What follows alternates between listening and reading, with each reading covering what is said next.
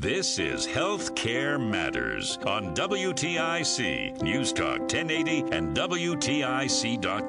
Healthcare Matters is a program that delves into healthcare policy and issues. The hosts are not medical clinicians, and they're not able to offer advice about medical conditions or diseases. You're always encouraged to consult your own medical provider for advice that applies to your own medical care. And now, Healthcare Matters, sponsored by Hartford Health. Healthcare and hosted by Rebecca Stewart and Elliot Joseph.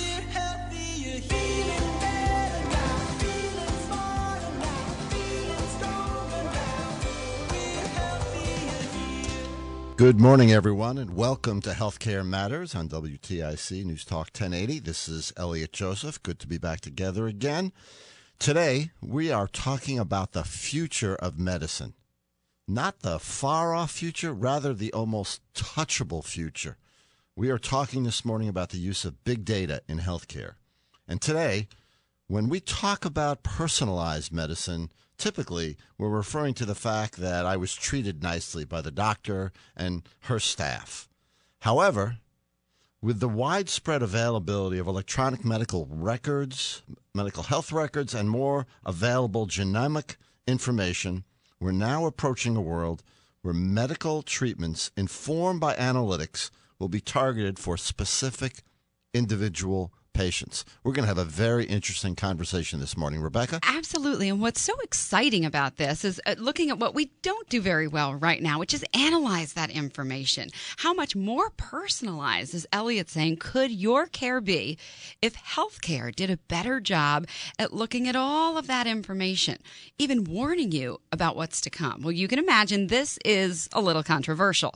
We have talked a lot about on this show, as Elliot mentioned, about sort of personalized medicine when it comes to DNA, specific information found in you, even in your tumors, targeting that treatment. But today, as he's discussing, we're talking about that personalized precision medicine in a whole new level. And we have remarkable, world renowned leaders in analytics with us this morning. We really do. We have a great panel of guests this morning. Uh, first, uh, Demetrius Bertsimas, who is the Boeing Leaders for Global Operations Professor of Management.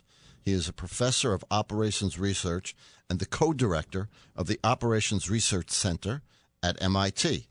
Demetrius launched an online program called the Analytics Edge. When he did it, he expected a few dozen people to register, and ultimately they had more than 10,000 people register for the program. He is a firm believer that data analytics is the future, like it or not. We also have with us this morning Dr. Barry Stein, who is an interventional radiologist by trade he is fresh out of the executive MBA program at MIT, where he happened to be one of Demetrius' students. We think he was, we hope he was one of the better students in the no class. Kidding. We'll, we'll find out about that later. Uh, Barry led the creation of Image Connect, Hartford Healthcare's medical image platform, one of the only medical imaging platforms in the country to connect with patients' health records. He has just been named Hartford Healthcare's Chief Clinical Innovation Officer. Additionally, in the studio this morning, we have with us Dr. Peter Yu. Dr. Yu is the physician in chief of Hartford Healthcare's Cancer Institute. Dr. Yu is an internationally respected cancer expert. Dr. Yu recently served as the president of the prestigious American Society of Clinical Oncologists for the entire country. The Hartford Healthcare Cancer Institute is also a charter member of the Memorial Sloan Kettering Cancer Alliance under Dr. Yu's leadership. Good morning and welcome, everyone. Good morning. Thanks so much. We want to get right to this topic and really explain to our listeners this morning. So let's start with Demetrius. What is this? What are we talking about when it comes to all of this data? How do you break it down to folks who don't understand what you're saying? First of all, good morning to everybody. Good morning. Um, let me give you an example to demonstrate. Uh, imagine you have uh, electronic records for patients that have diabetes over multiple years. And um, you observe that one person uh, took uh, metformin, another person took insulin, a third person took another treatment. By observing all this data historically over multiple years and using machine learning ideas, you can find out what is the best treatment for every person that is appropriate for that person and that person only. Um, this will give you uh, what we have found uh, that uh, such an idea gives you improved uh, outcomes, lower glucose levels over time. I think uh, this is just one example, but the same idea can be used in multiple other diseases. What kind of information specifically, Demetrius, would be used to make that kind of distinction, and and where do you and how do you mine that data um, to be able to make those kinds of decisions?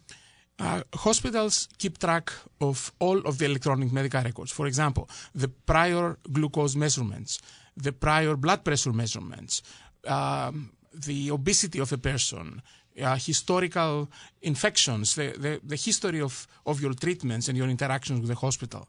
So, looking at this data, you can make predictions about if you take a particular treatment, what would be the effect. Uh, utilizing this data and answering the question, what would have happened if you took another treatment, leads to such outcomes. Fascinating. I actually want to get to Dr. Barry Stein. So, Barry, you have been in practice for several years. Suddenly you're taking this MBA class, you're at MIT, you're a student. When did you think this is what we need to bring to healthcare? Take us through that journey. Uh, good morning, everybody. Um, when I was a student in Demetrius's advanced analytics class, it struck me um, how powerful um, Demetrius's uh, work and others' work uh, to determine um, the predictive as well as pres- uh, prescriptive uh, outcomes for a patient. Um, it also dawned on me that doing analytics at a university was great, but the opportunity was there for um, Hartford Healthcare or healthcare big healthcare system working together with uh, Demetrius and his team to validate the power of analytics in a real clinical setting. And at that time, decided to approach uh, Demetrius and discuss the, the potential of a, a collaboration uh, to uh, accelerate the work of his analytics team and others in healthcare. So, Dr. Yu, as the head of Hartford Healthcare's Cancer Institute, how do you see this? Where do you see, even currently, or where do you see it coming, leading to, the, the application of this kind of capability in the care of cancer patients? Well, um, you know, Elliot, uh, there are, you know, let's get to the question of what is big data, and often we define it as the the volume, big, of course, in size. But there are two other attributes that are important. Uh, one is the uh, uh, velocity that data is being accumulated. We're accumulating data so quickly. And the third is the variety of data. It's coming from many sources. Uh, traditionally, we've thought of uh, medical data as what's in the hospital, the doctor's record. Uh, I think increasingly so, we're looking at patient derived data. That is, what is actually happening to the patient at home? How are they feeling when they're not in the hospital? How are they feeling when they're not in our office? what's really happening with them? And with the explosion in what's now called the Internet of Things and personal devices, um, this is where I think we will make uh, uh, great advances in having this new kind of data that will tell us what the patient is actually feeling um, 24 hours a day and allow us to, to react to that and be much more proactive. I want to break this down for our listeners. So, as Dr. Yu, Peter Yu is talking about the Internet of Things, that's really looking at all of the things right now that contribute to this. So, all of us now have smartphones, different devices that are all creating. We all know that when you're using your phone and you're going into a concert and you're texting a friend, guess what? All your information is being captured. When you are texting your parents, when you're out and about and your Waze directional system pops up an ad targeted to you. All of that is connected and contributing to what you're calling this Internet of Things. Just want to break it down for our listeners. And how does healthcare tap into that in a way that's beneficial and not so scary? How's it impacting your day to day practice today? Is there an application that's current and real, or is it still on the horizon?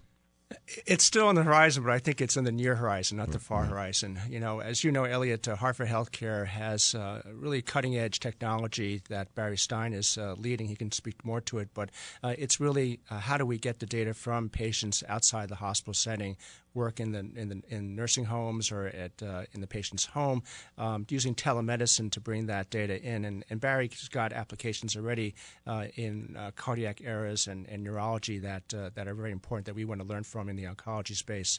There are already a couple publications uh, that have been widely accepted showing that cancer patients do better during and after chemotherapy if we can plug in this data from the patients uh, from their devices. Um, and we will, in the next 12 months, be be exploring that actively here. Yeah. D- Demetrius, uh, as the co-director of the Operations Research Center at MIT, and this program that you put out there, where you expected just a few dozen people to respond to being educated and more involved in all of this work, and you had over ten thousand people. What do you ascribe that to? What what what what's happening? Um, yes, when we launched uh, the class, the analytics, the analytics edge, it was uh, a massively online class.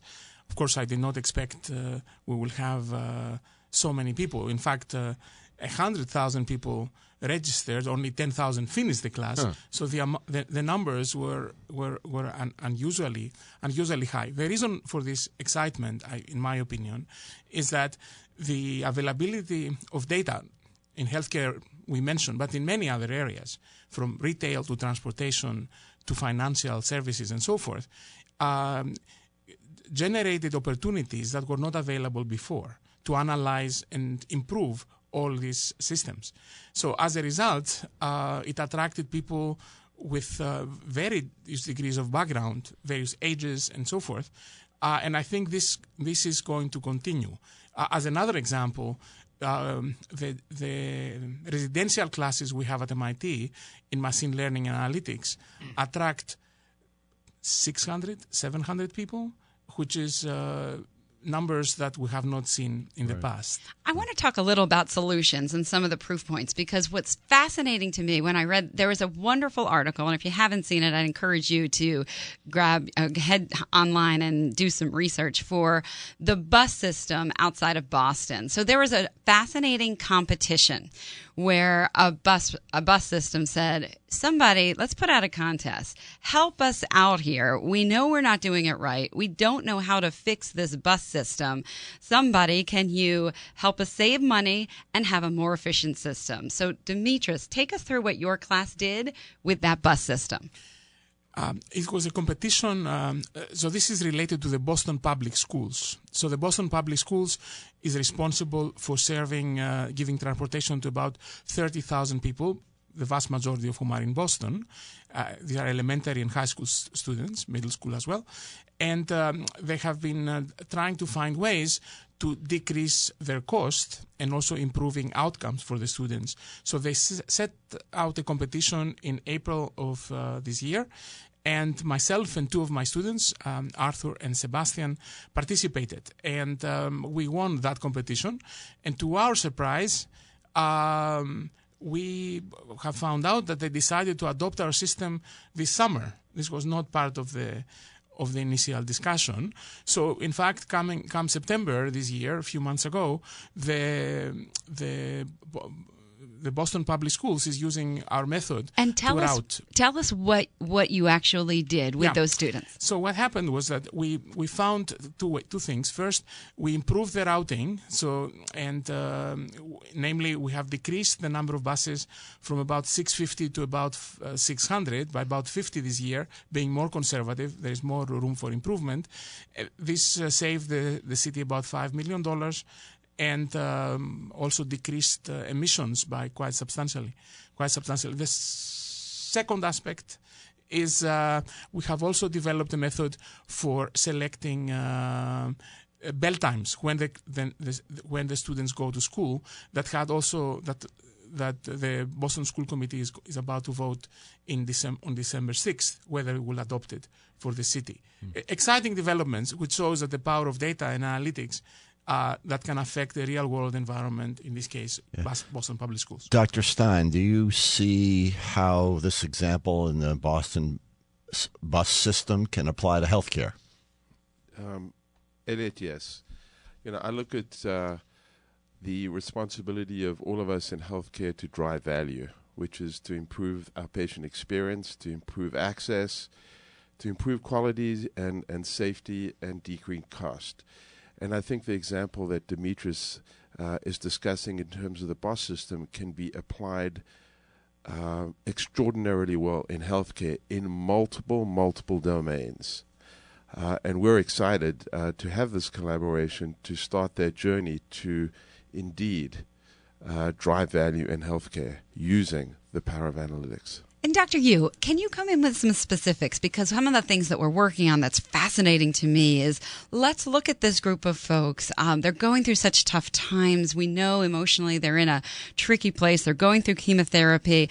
If we can use their background and all that data to keep them from being readmitted, how do we do that? How does the data help us deliver more personalized care? How do we prevent readmissions? Do you see that happening in the near future?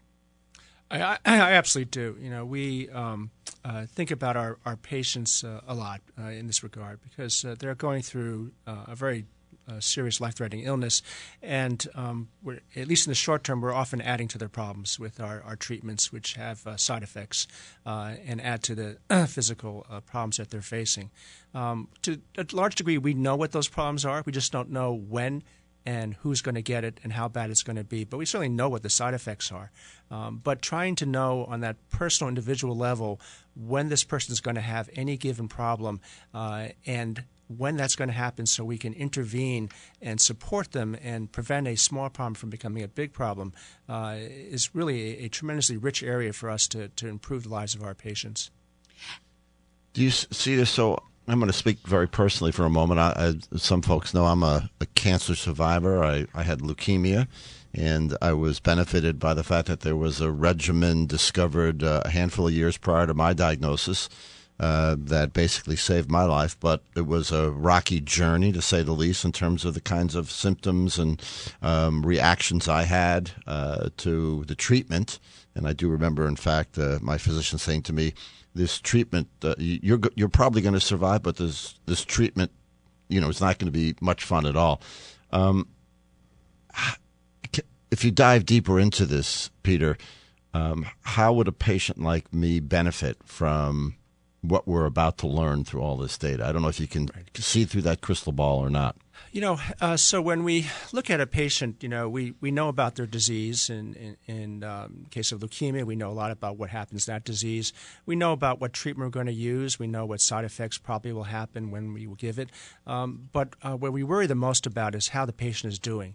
And, uh, you know, if we ideally we would be there every minute with the patient and, and be there every time measuring their temperature or their pain or how tired they are, how they were sleeping, how they were eating. Um, but uh, uh, without that kind of information, we don't know how to react and support the patient. We don't know how to adjust the treatments uh, and to follow through. So, uh, so really providing that kind of care that we need to for a patient who's going through such a serious illness, uh, we need to have that data and we need to have that information, and then we have to build the systems to react to it. So, just having the data gives us the analysis.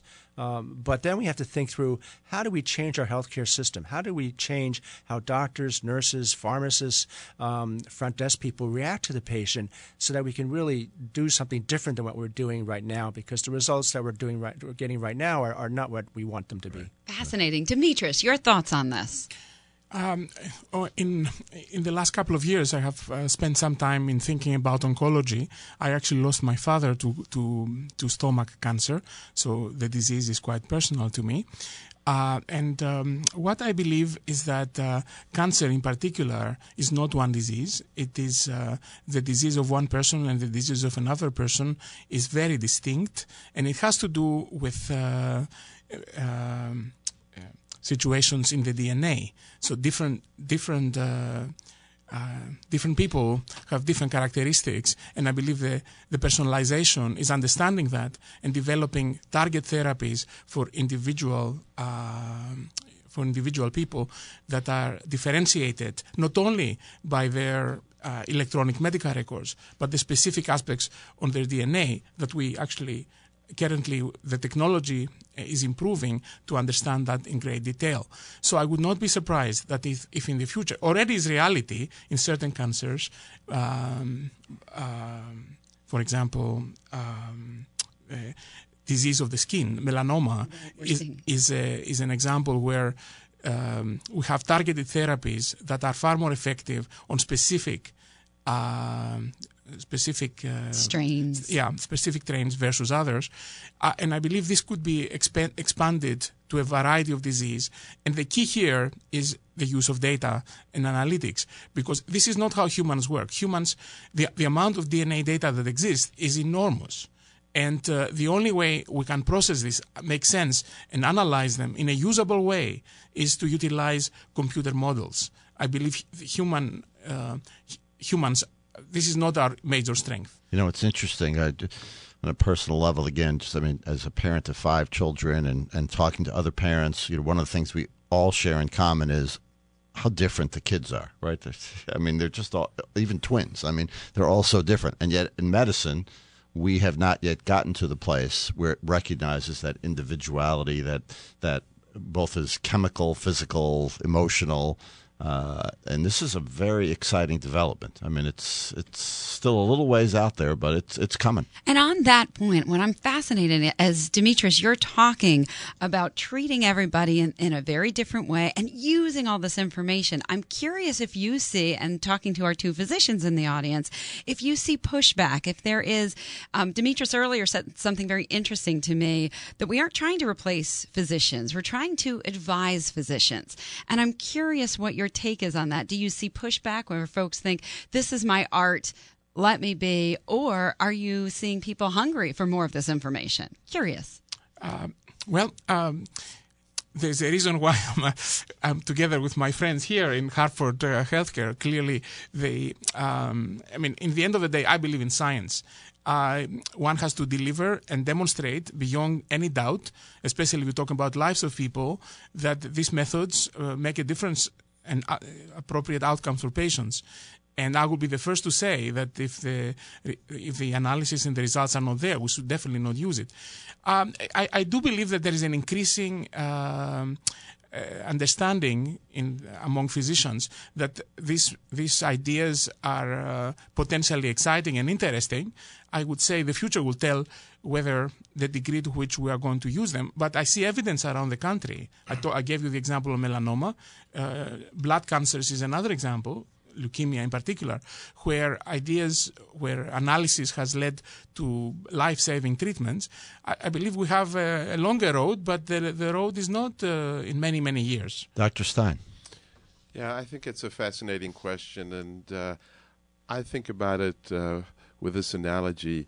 A pilot who's usually used to and comfortable flying an airplane just with visual flight rules, meaning being able to see everything and trusting the environment, and then switching to an environment that is just instruments.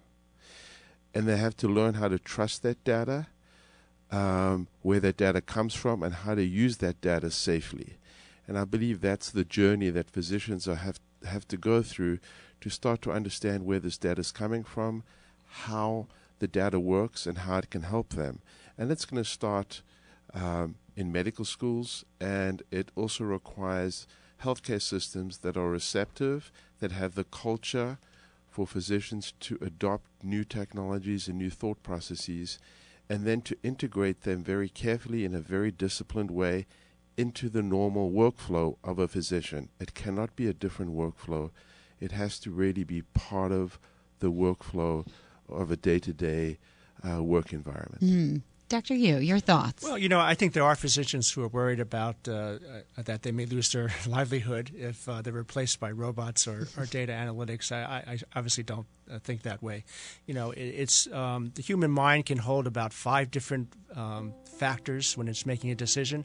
Um, there are just too many. We need the data analytics to boil it down and show us, the physicians, what are the five most important things to think about um, so we can interpret that uh, for our patients and in partnership with our patients. And that is where we're looking. What a fascinating conversation we are having today, talking about big data and how it interacts with you, our patients, and how our physicians can now and well into the future use this data to better serve you. You are listening to Healthcare Matters.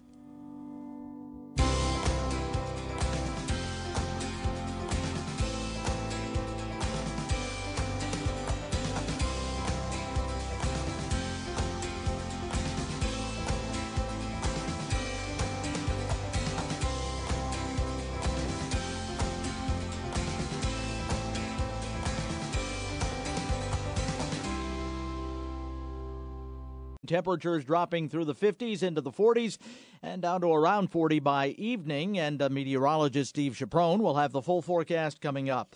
A 34 year old Rocky Hill man is due in New Britain Superior Court tomorrow. Divya Patel was arrested last night after his one month old child was pronounced dead at Connecticut Children's Medical Center. The child's mother called 911 from the residence inn on Cromwell Avenue in Rocky Hill shortly before 6:30. She said she was with the child's father. He fled before police arrived but returned some 30 minutes later with the unresponsive child in his vehicle. The child was pronounced dead at uh, CCMC. Patel is charged with risk of injury to a child and tampering with or fabricating physical evidence. Bond was set at a million dollars and additional charges are pending. State police responding to a report of shots fired in the Crystal Lake area of Ellington shortly after 10:30 last night arrested a local man who they saw come out of the woods with a long gun. 22-year-old Alexander Seja was ordered to drop the weapon and hit the ground. Once in handcuffs, troopers found him to be in possession of two handguns as well, along with additional ammunition. Police say Seja was walking home from a friend's house and had been drinking alcohol. He fired shots at a speed limit sign and uh, from the side of the road as well, according to police. Seja is charged with illegal uh, carry of a firearm under the influence of drugs and or alcohol criminal mischief and reckless endangerment. He was released on $10,000 bond. He's due in Rockville Superior Court November 27th. Just days after Lieutenant Governor Nancy Wyman announced that she would not be running for governor next year, Hartford Mayor Luke Bronin said he is considering a run. Bronin says it's not something he planned to do right now, but has heard from a number of people over the past few weeks urging him to consider a run. Bronin formerly worked in the Malloy administration. Governor Malloy uh, announced earlier this year that he would not be seeking a third term. The Alabama special election for Senate less than a month away, and recent polls have Democrat uh, Doug Jones up by more than a slight edge. The outcome of the polls could be in part because of the sexual misconduct allegations hovering over the Republican candidate Roy Moore. CBS News political analyst Leonard Steinhorn. We don't know if these polls are absolutely reliable in this case, but I wouldn't bet against Roy Moore, though I wouldn't bet for him because the whole notion of a state voting for somebody who has allegedly conducted predatory behavior against teenage girls, I'm just not so sure that sits well even in a deeply conservative red state of Alabama. They are guidelines that have been the norm for some 40 years, but now the threshold for stage 1 hypertension has been lowered, defining 30 million more Americans as having high blood pressure. Dr. William White, a hypertension expert at UConn Health, says the new reading that triggers the stage 1 label is 130 over 80 compared to the old 140 over 90. The guidelines also include stepped up monitoring. The committee strongly recommended that for at least for the initial diagnosis and perhaps in management, we do a lot more of that out of office doctors uh, out of doctor's office monitoring. Dr. William White of UConn Health was a guest on this morning's Face Connecticut program. As Thanksgiving nears, so do the threats and uh, ri- uh, the treats rather and rich foods we love during the holidays. Problem is, research finds type 2 diabetes is not only increasing in adults but in children as well. A first of its kind study looked at diabetes in young people over a 10 year period.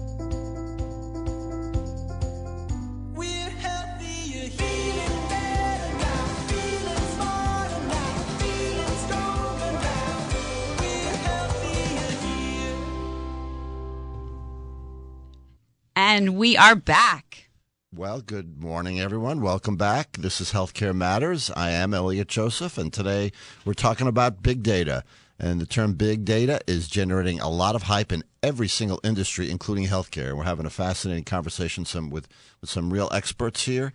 Uh, our guests are uh, Demetrios Bertsimas, who is Boeing leader for global operations, professor of management, and professor of operations research at MIT. Uh, he is an internationally respected teacher, author, and leader in data analytics and artificial intelligence. Dr. Barry Stein is with us, is an interventional radiologist by trade, uh, but he is reinventing himself in some way and has just come out of uh, the MBA program at MIT, uh, where he was uh, one of Demetrius' students, and he's led a very important project for Hartford Healthcare called Image Connect, where we are taking medical image platforms uh, and putting them together. And it's o- it's one of the only medical imaging platforms in the country to connect directly with patient health records. We also have Dr. Peter Yu with us who is the physician in chief at the Hartford Healthcare Cancer Institute, and he is an internationally respected cancer expert uh, with more than 30 years of experience and leadership. Uh, in a few minutes, we'll be joined by Dr. Mark Alberts, uh, who is going to call in and join us for this second half hour. Uh, Mark is the physician in chief of the Ayer Neuroscience Institute at Hartford Healthcare, and he is pioneering new ways to treat neurological I- issues and partnering with Demetrius and his team at MIT.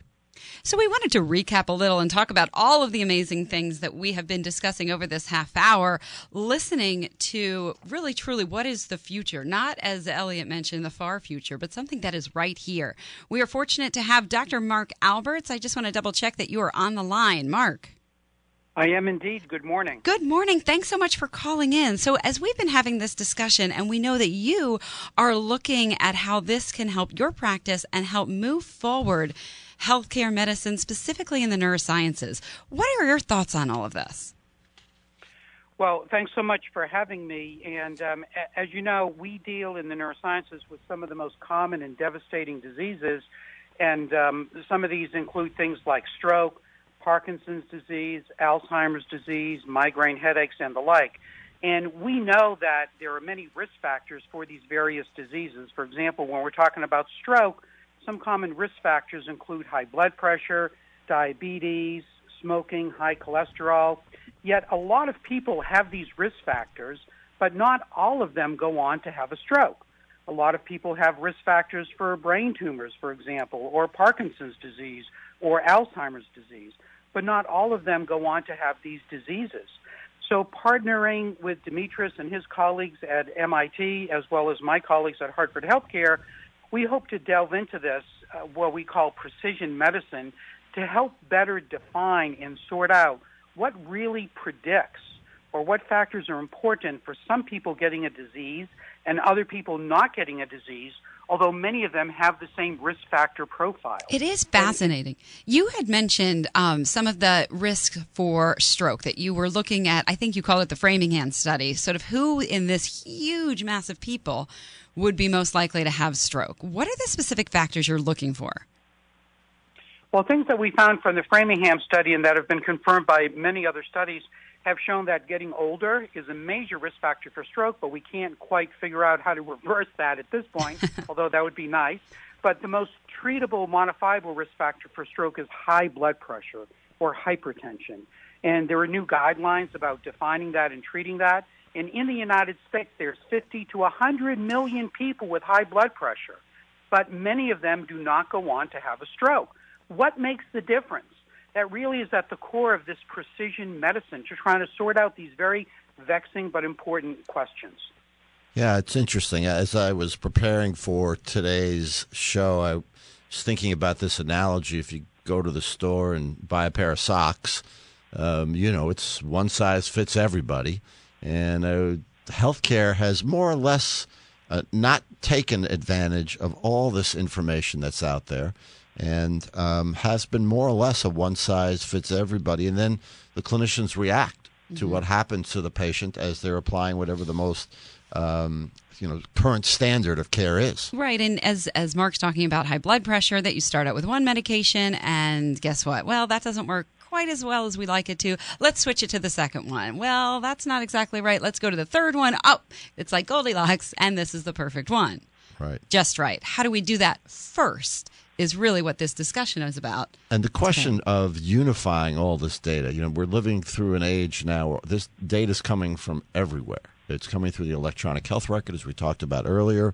Um, there's new genomics information being made available. Uh, there is a tremendous amount of demographic and social information available about individual people. And the challenge of unifying and harmonizing all this data into one comprehensive set of information to actually make these kinds of decisions. Where are we today? Where is this going? Demetrius, you want to take that first, then we'll turn it over to uh, Dr. Yu. Um, yes, yeah, I, I Elliot, I, I, definitely believe that this is the biggest opportunity. Namely, we have, let me give you some examples electronic medical records, genomic, imaging, um, even data that are not uh, healthcare related. For example, um, uh, financial data, credit card information. If we somehow, in, in a way that uh, um, respects privacy, find a way to, to unify all this data, we have, uh, I, I would say, our best bet to, to understand these diseases and see how we can treat them. Uh, I'll give you one example. In I have I have made some progress in unifying two of these things. For example, in, uh, in, in working with Mark and his team, we have made progress in unifying uh, genomic information and electronic medical records. Uh, but at the same time, especially in stroke, you need imaging as well. So to unify it in such a way that it is useful and you can build appropriate machine learning models that take all this um, giant of information uh, is, uh, is, I would say, a very exciting opportunity that would lead to improved outcome for patients. And and Dr. Alberts, as the physician in chief for the Ayer um, Neurosciences Institute and your partnership with MIT, how do you take what Demetrius has just described and apply it in real time?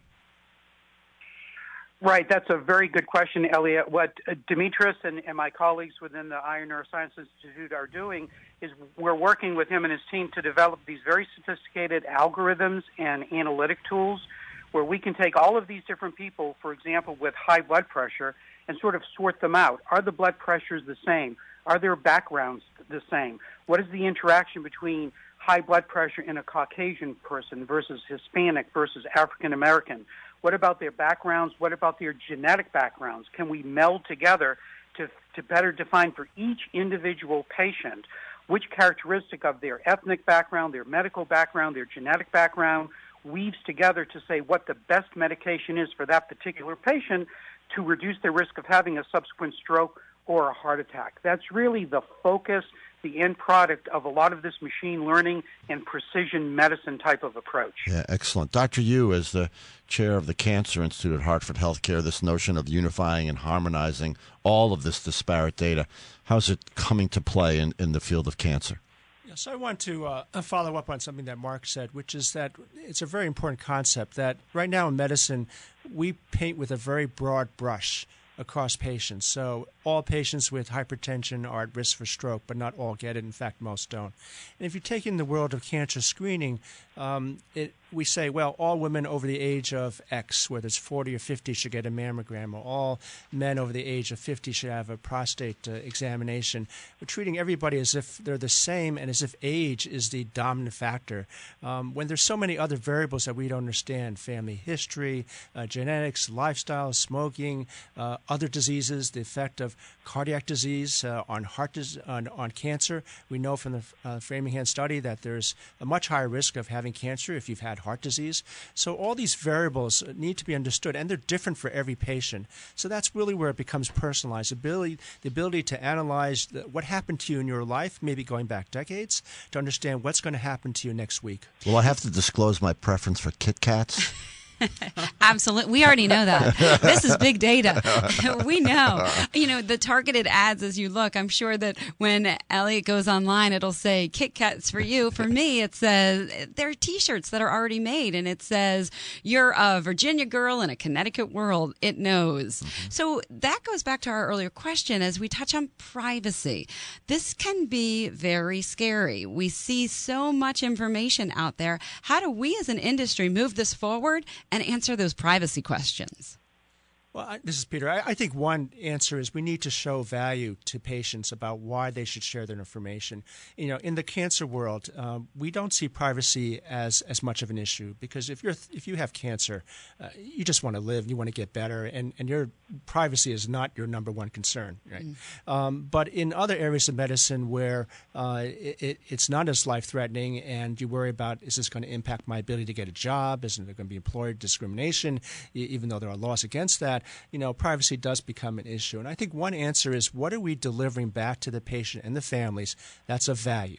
You know, if you share your information with us, what are we giving you in return? If we're giving you something that's valuable, it's something that you you believe is important to you, then I think the privacy concerns, you know, which are legitimate, but they don't get over magnified and I- they don't become a barrier. I guess the distinction I would make, Peter, as a, a patient going through being cared for for cancer, I would agree completely. Once I've gotten through and I'm a survivor, and I'm five years out, ten years out, I am wondering about that data, mm. and so I think it's it, it you know having a, a, a broad horizon about what happens with this information. And as Rebecca said, we've just seen, and we continue to see, and we'll continue to see so many breaches of information in every industry, and they're just getting bigger and bigger. Will that be something that will get in the way of the advancement of this important work? Demetrius, how do you feel about that? P- pri- privacy indeed uh, matters, in my view. Um, and in my personal experience, um, what is important is not to know the, det- the the personal aspects where the person lives and so forth. We need to know a code to connect everybody. If we know that, it is it could it could make the difference. Uh, and uh, but I do feel that uh, in in our work we have found it we have to work extra hard to make sure that these uh, privacy issues are appropriately uh, addressed. There are um, you know by MIT has uh, the so-called IRBs. These are uh, um, regulatory reviews that make sure that privacies, the privacy of individuals are not threatened, uh, and the, the bar is very high to uh, to ensure that this indeed is the case. So, Dr. Stein, you created Image Connect, securely sharing images across all different platforms so that, God forbid, you have something, something happens, you get an image scanned, you can share that with other physicians so that you can make that diagnosis quickly, accurately, really from any device. Pretty remarkable. What are your thoughts? So I'll go back to Elliot. I think that, that privacy is, is front of mind in every healthcare system. I think it's uh, the responsibility of every healthcare system to make sure that we are as secu- secure as possible. With that being said, uh, the industry um, as a whole and the healthcare informatics industry as a whole um, deems security and privacy of healthcare data uh, probably the most important thing to be working on right now. And multiple different technologies are being explored, including uh, similar technologies to cryptocurrency like blockchain and Bitcoin, to further um, secure healthcare data as it starts to move around more and more. So I'm proud, at least in in, in, in Hartford Healthcare, to be to belong to an, uh, to an enterprise that uh, takes security of our healthcare data uh, extraordinarily important.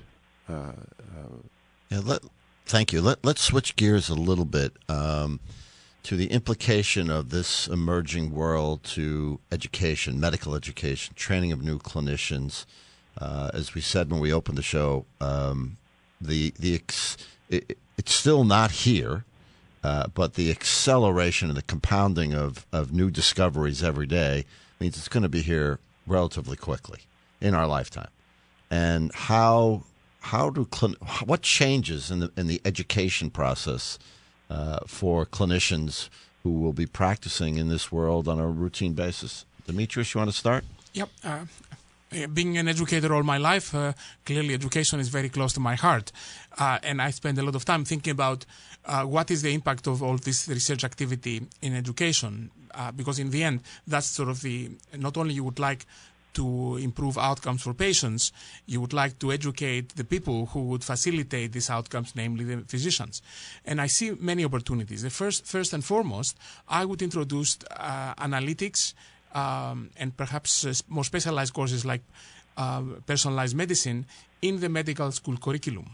Um, furthermore, um, in at, at, the fellowship level, after the the doctors have their first degree uh, in medicine, I would then do it more specialized uh, in their, let's say, for example, for uh, for for oncologists, specifics on cancer for um, radiologists, machine learning for images, for um, uh, neurologists, uh, um, machine learning for particular disease, uh, treating blood pressure and strokes. Uh, using personalization. It is fascinating. You can see that this could change the future of education. Absolutely. And making more making people more comfortable as they are educated as it's all new. Suddenly, it isn't so scary if it comes mid-career. There'll be something else coming down the pike. All right. But what are your thoughts about that? You do so much with education, it's, Dr. It's Yu. interesting. You know, I have two sons uh, and a daughter, and both of my sons, uh, you know, uh, are in one way or other studying data analytics at this point. So uh, this generation gets it. Hmm. They Right. understand that if there's one industry or one skill set that's going to probably dominate uh, uh, a lot of the, the, the labor force in the next few decades, it will be understanding data, understanding how to analyze it. Um, so one of them doesn't want to do anything with medicine, and he's in a business analytics course.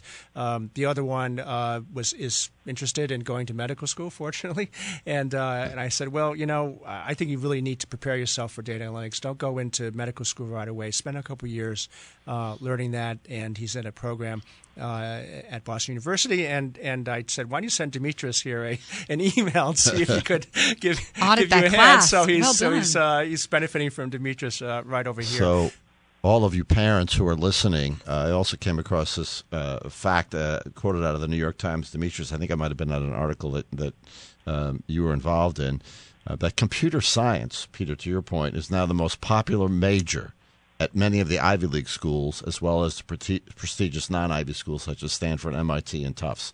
I mean, so this is the the workforce of the future is coming prepared. And I can tell you, as the parent of sort of smaller ones, every toy right now is computer programming. You can make your little dinosaur, create something, you make the video game, you move the creatures. It's pretty remarkable. And that's just for the little ones.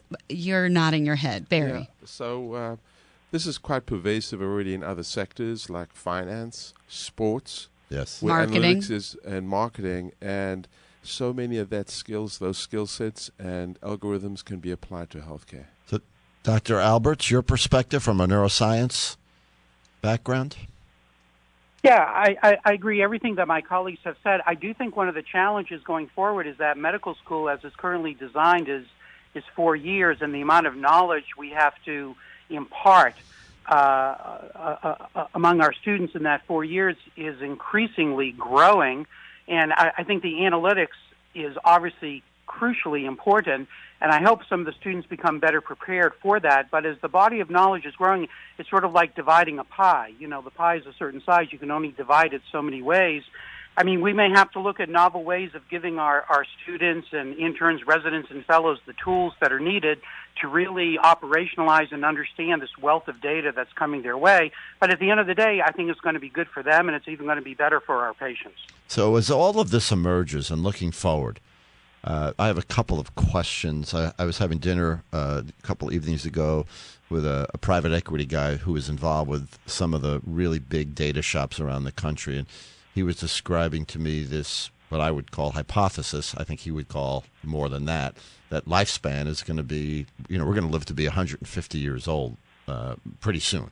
Um, I had a little trouble digesting all that, but I do wonder how all of this artificial intelligence, all this information, all this precision medicine will affect lifespan. And the second question: Will it be? Will my will the physician of the future be Alexa?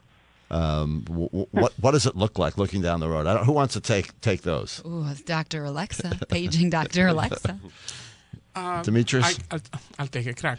So um, I also expect that um, with improved uh, analysis and prescriptions, uh, lifespan will will increase. I do expect that. Whether it will become that high, 150, I cannot say, of course, but I definitely believe it. Uh, in terms of uh, the role of computers in in all of this, uh, I, I view it uh, at at least what I foresee is that I see the, the computer algorithms as a helper, as a as a consultant to the physician. Uh, and the reason for that is there are elements when you have a. I'm not a, a medical doctor, but uh, I've been, of course, uh, in seeing my personal physician. Uh, We have a discussion, and uh, understanding emotion, understanding strength of belief, understanding um, that happens between two humans I don't believe we are even close to, to replicating in a machine human interaction. So I actually feel that uh, humans should play their strengths and machines should play their strengths. And the strength I believe that humans have is intuition and uh, understanding other humans better and utilizing aspects of the knowledge helped by um, computers that are capable of processing v- much, much vaster amounts of information in ways that are different from humans. And I think this combination of machine and human intelligence is, uh, is indeed the future. I love that. Dr. Stein, as an interventional radiologist and, and thinking about radiology as a specialty, do you feel similarly to Demetrius or do you see it a little differently? No, I actually see it uh, very similarly. In, in the field of radiology, artificial intelligence is uh, very important, and we're looking at how uh, to integrate it into the workflow to augment um, uh, diagnoses uh, and to make sure that our diagnoses are more accurate based on uh, predictive and prescriptive analytics. But I love this art. I love that Demetrius, here's the world expert of analytics, who says there is an art of humanity too, and you need that combination. I think that's really telling coming from you. Dr. Yu. You know, I, I think what we're trying to do is, is do is build systems that experts will use, and not building expert systems that will replace uh, the doctor. Key I think point. that's the important thing. Mm-hmm. And there are many reasons why that, that might be so, but I, I, think the most important is that at the end of the day, there's a discussion that has to happen between hu- two humans, the patient and the physician, and that's a, that's an ancient uh, trust uh, relationship that I don't see ever going away. Uh, because in the context of a person's cultural and uh, value system, uh, their religious systems, their goals for life, um, that can only be teased out by discussing that with the patient one on one. And a computer system will help you uh, make the right decision in that context, but but that personal discussion is not something a computer is Yeah, designed that- to do. that's well said. Uh, Dr. Alberts, your perspective? Yeah, I, I agree with having to keep the humanity and the personal aspects of it because at the end of the day, we end up treating one patient at a time. Having said that, we're we're further down the road than I think a lot of your listeners may may fully understand or appreciate with the electronic medical records. For example, if we admit the patient to the hospital with a certain disease, the computer responds to that and the computer says, "Hey, have you considered this or that? Have you done this treatment or that treatment?" Or by the way, don't use this medication because of another medication that is already on board. So we are advancing medical care patient by patient, day by day, week by week, and we are becoming more integrated with our, our computers and the analytics and the medical systems than a lot of folks may realize. But at the end of the day, all of the studies are showing that this leads to better outcomes for our patients.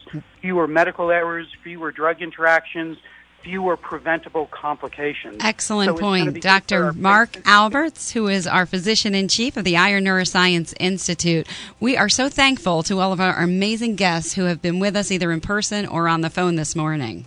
Absolutely. This has been a great conversation, and it speaks to the excitement of healthcare, the transformation of, of the healthcare um, capability inside our, our industry uh, that is just barely outside our grasp, but as uh, Dr. Albert just said, is, is starting to come home, and we're really excited about what, what, what, what lies ahead of us. We are transforming care, and this has been Healthcare Matters. Thank you. This has been Healthcare Matters, sponsored by Hartford Healthcare. Tune in next month as we continue to discuss the status of healthcare, determine what works and what doesn't, and work to bridge the gap. Healthcare Matters on WTIC, News Talk 1080 and WTIC.com.